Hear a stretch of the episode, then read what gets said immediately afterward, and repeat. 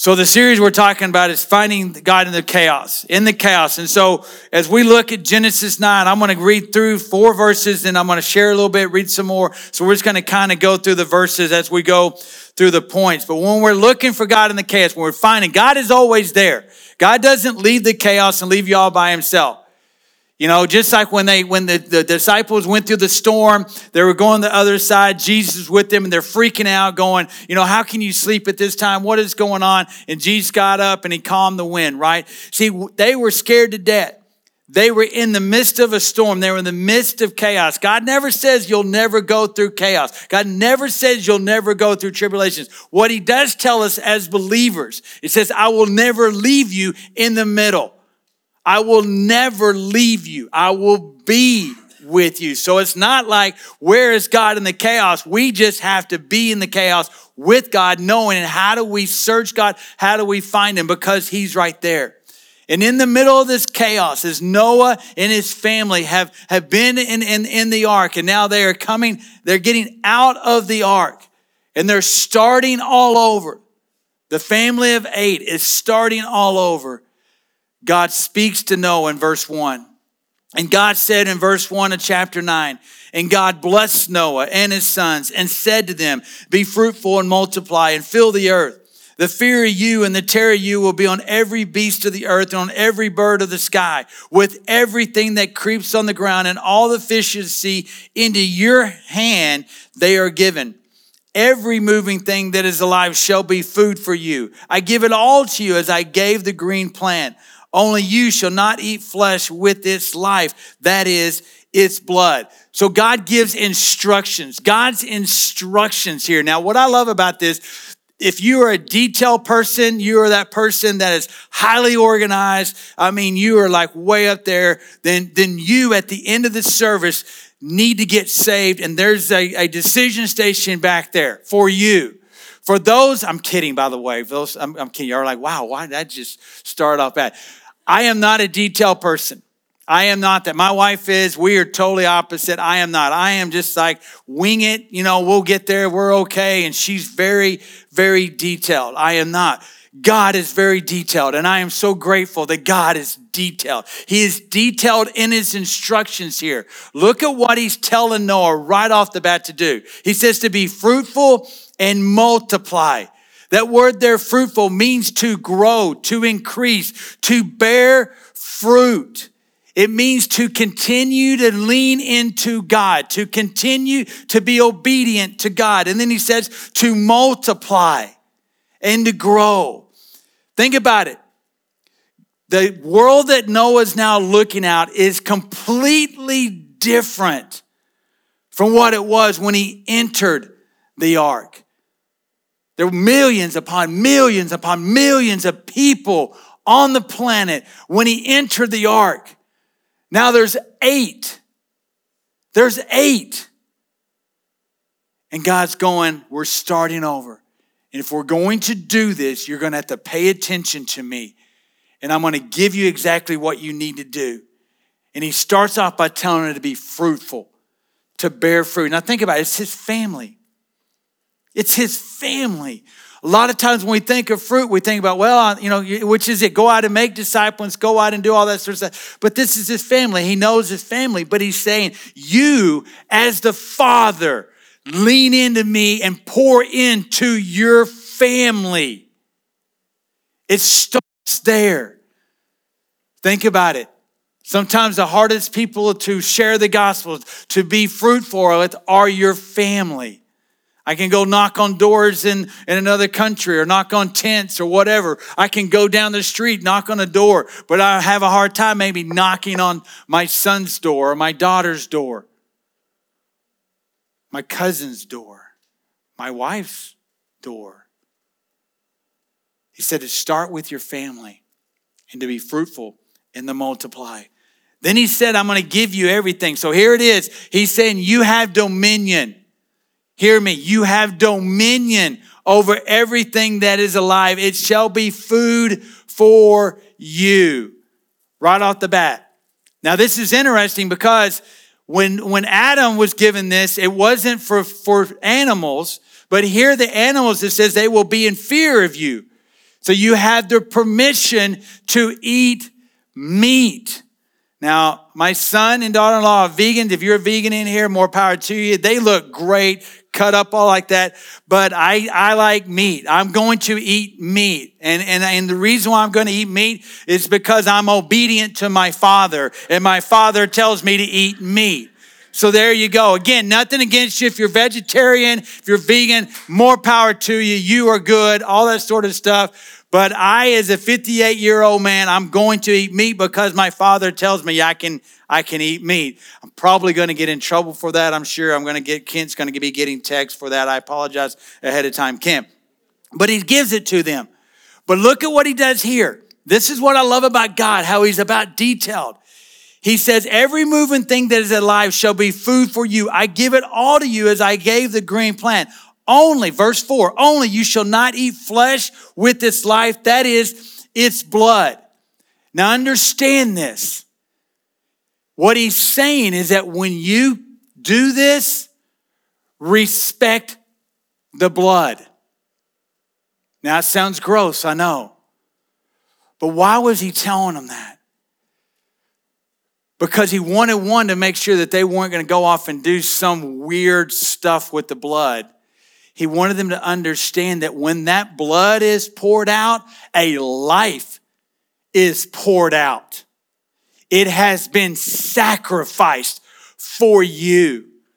And when we think about blood, how many times is the blood mentioned in the Bible? All the way through the Old Testament to the New Testament. You think about the children of Israel. It was a sign of mercy on the Passover when the blood of the lamb was on the doorpost and the, then the, this, the, the death uh, uh, went by that, that, that, that home. Sign of mercy. It was in Matthew, the seal of the new covenant that we have with Jesus Christ. What does the blood do? It brings redemption for us that we see in Ephesians. It brings peace with God that we see in Colossians. It sanctifies us. It justifies us. It cleanses us. And the best one of all that I'm not just going to mention to you, but I'm going to read to you is in Revelations 12 11. It enables us and gives us the power to overcome Satan. In verses, in, in chapter 12, verse 11 in Revelations, it says this, and they, they overcame him because of the blood of the lamb and because the word of their testimony and they did not love their life even when faced with death see if you're here today and you're struggling with something, you're in bondage with something, and you think there's no hope, you think there's no way out, you think there's no life, the blood of the Lamb as a believer in Jesus Christ has given you all power and all authority to overcome everything that Satan's trying to throw your way. As a believer in Jesus Christ, you cannot be possessed by demons. You cannot be possessed by Satan. You can be oppressed by him, but because of the power of the Holy Spirit, because of the blood of the Lamb, I have all power and authority to overcome anything Satan wants to try to throw my way. I have been sanctified, justified, cleansed. I have peace. I have everything everything I need because of the blood. Respect the blood. If you're a believer in Jesus Christ, that's you. There's no reason to walk around in shackles. There's no reason to walk around in bondage. We have freedom because of Jesus Christ, because of the blood. And that's why he's saying, respect the blood because of that. So not only does God gives instructions, but he gave, he gave a covenant verses 8 through 11. Then God spoke to Noah and to his sons and with them, saying, Now behold, I myself do establish my covenant with you, with your descendants after you, and with every living creature that is with you, the birds, the cattle, and every beast of the earth with you, and all that comes out of the ark, every beast of the earth. I establish my covenant with you and all flesh shall never again be cut off by water of the flood, neither shall there again be a flood to destroy the earth. I love this right here. He says, I myself. Now, we may be hurt by, by broken promises.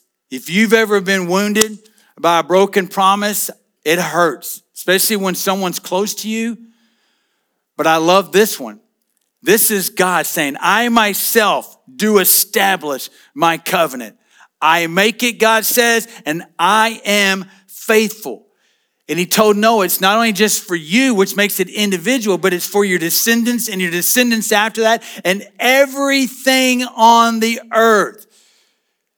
So when we think about how is the earth going to be, it's not going to be by a flood because God says, never again shall there be a flood. Never again shall I destroy that. See, he says that not because he believed he did something wrong, but because he understood that where we were, he told Noah, I'm not going to do that ever again. And it makes me think about in Job 39 or 38, 9, and 11. As I shared with you, we love going to the beach, and this is one reason why I put our chair right there for the water to come up. I don't know if you've ever thought about this, but in 38, 9, or, uh, 9 through 11, it says this in Job. When I made a cloud, its garments in the thick darkness in swaddling band, and I placed boundaries on it and set a bolt and doors. And I said, Thus far you shall come, but no farther. And here your proud waves stop. Have you ever thought about that? Here's this ocean that I have no idea how deep it is. I don't want to find out how deep it is. All I need to know is when I step out there with my grandchildren, I just need it to go to my ankles. I like going out about waist deep. I know sharks can still get in, I get it, but that's about as far as I go. I go out there with them, and I need to know it's going to stay right there. And how do I know that? Because the promise that God made. The creator of the universe tells the waters where to go. Here's your boundaries. And the waters obey God. Isn't that crazy that all creation obeys God except humans? Don't go over there. Don't go do that. Oh, God, I know better. The ocean just says, God, you created me. You tell me where to go, and that's where I go. And that's the covenant that God made. Never again will we flood. But it doesn't mean the end of the world won't happen, right? See, the rainbow doesn't negate the fact that judgment day is coming. 2 Peter 3:10 says this, "But the day of the Lord will come like a thief in which the heavens will pass away with a roar and the elements will be destroyed with intense heat and the earth and its works will be burned up." Judgment is still coming. That's why there's such an eternal urgency where are you? Where is your walk?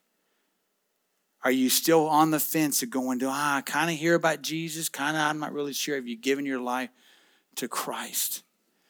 Because one day we all, until we, unless Jesus comes back, will take our last breath.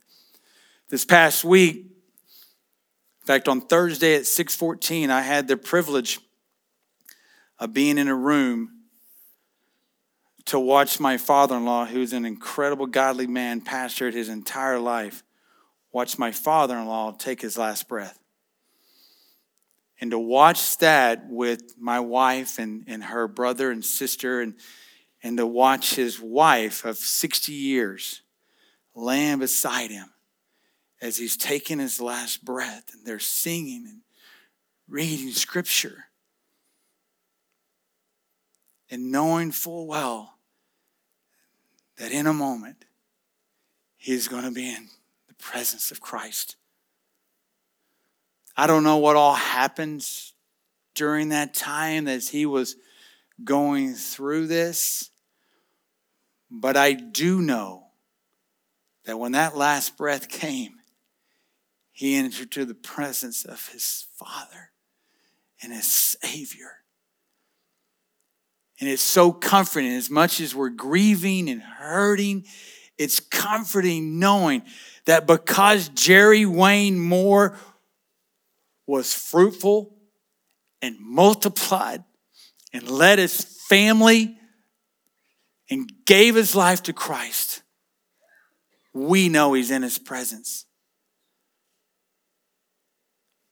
Do you know that today you took your last breath?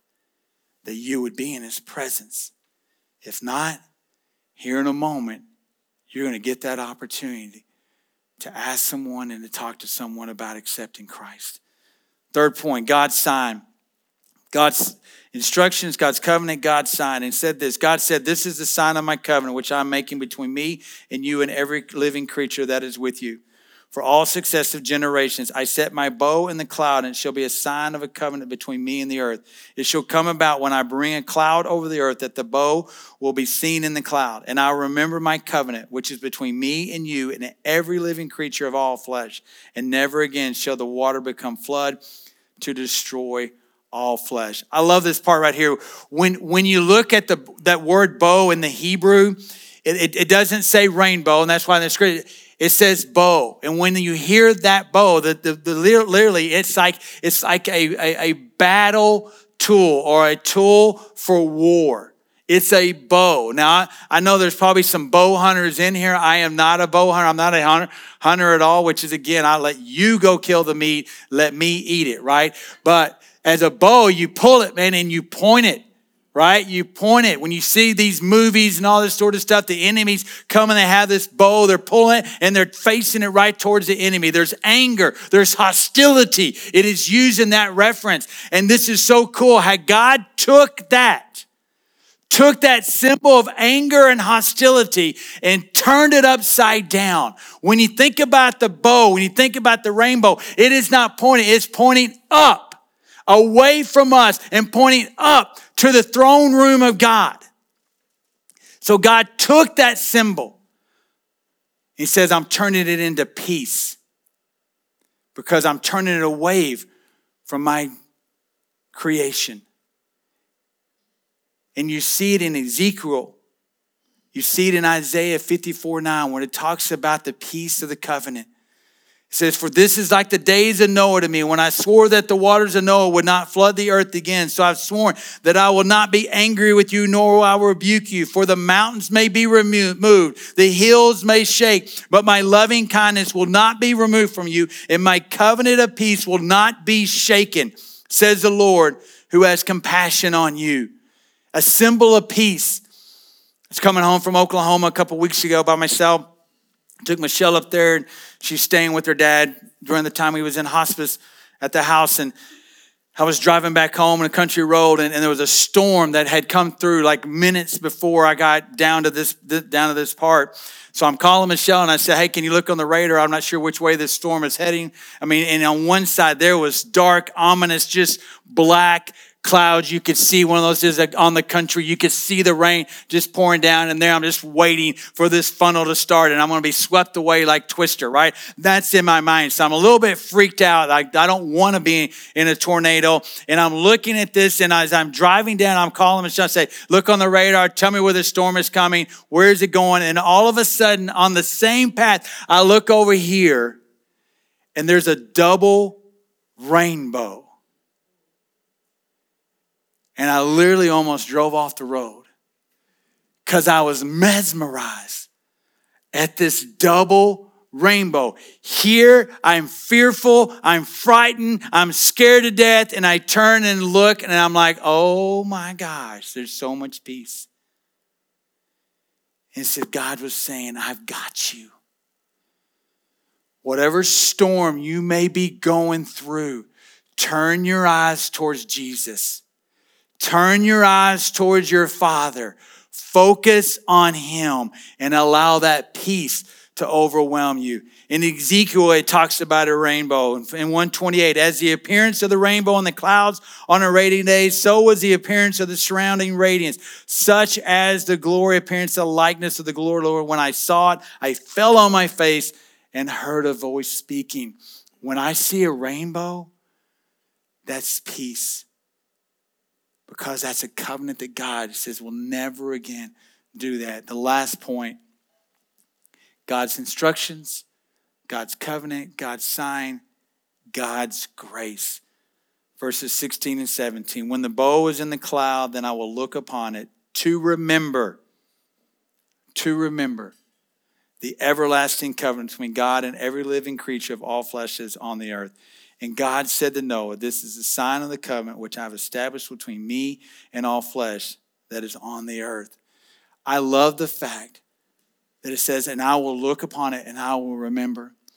You know, when you think about God, you think about the throne room, you think about when you pray. You know, sometimes when we pray, we have a hard time praying. We're like, I'm praying, but I'm just praying.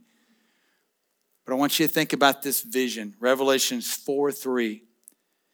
And he, God, who was sitting, was like a jasper stone and a sardius in appearance. And there was a rainbow around the throne, like an emerald in appearance. My granddaughter going, Look at all the colors. Can you imagine how beautiful that is? That's high definition. The rainbow so close to God that God is in there remembering his covenant with you, remembering the grace. Why do I close with this? Why do I close with God's grace? If you go on and read the rest of chapter 9, verses 18 through 23, I think, it begins a story of Noah. And it begins a story of Noah and, and, and, and, and how he became a farmer. He planted a vineyard, and then he got drunk, went to his tent, passed out, was naked. Ham saw him, told his brothers, and this is where supposedly the curse of Ham comes in with the that the, the, the slaves and all like that, that they were to, because of this is where it starts, which is all false, balarchy. I was thinking of a word there, and balarchy is the word I came up with.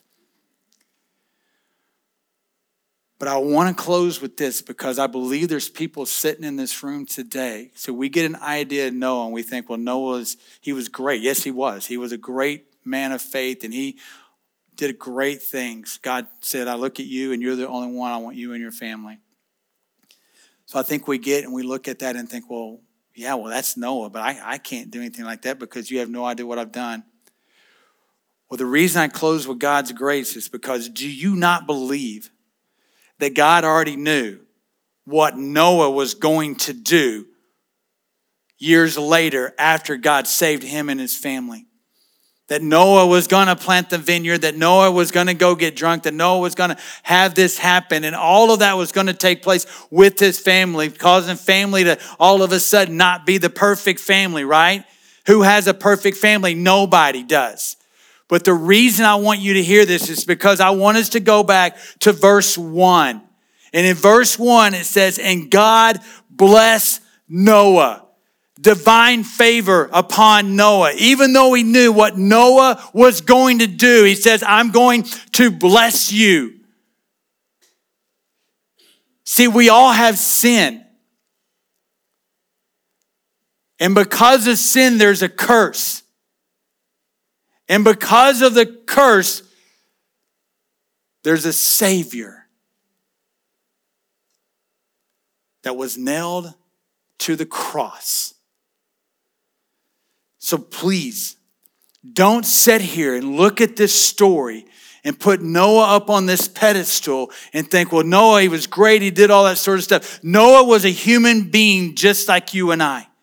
And no matter what you've done in your life, there's nothing that you've done in your life that the cross cannot overcome. Sin causes a curse, and because of the curse, there's a cross and there's a Savior that was nailed to the cross and then was raised again. What I love about this story is it talks about all generations, the next descendants, and like that. But the reality is, it's an individual. It's you and me. It's if God is speaking to you.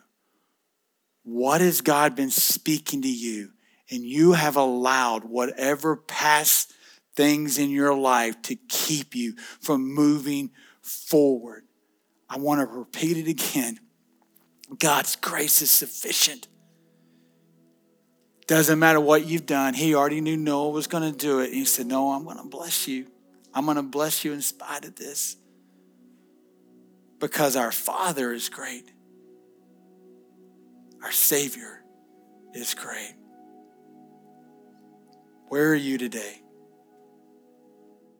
Maybe there's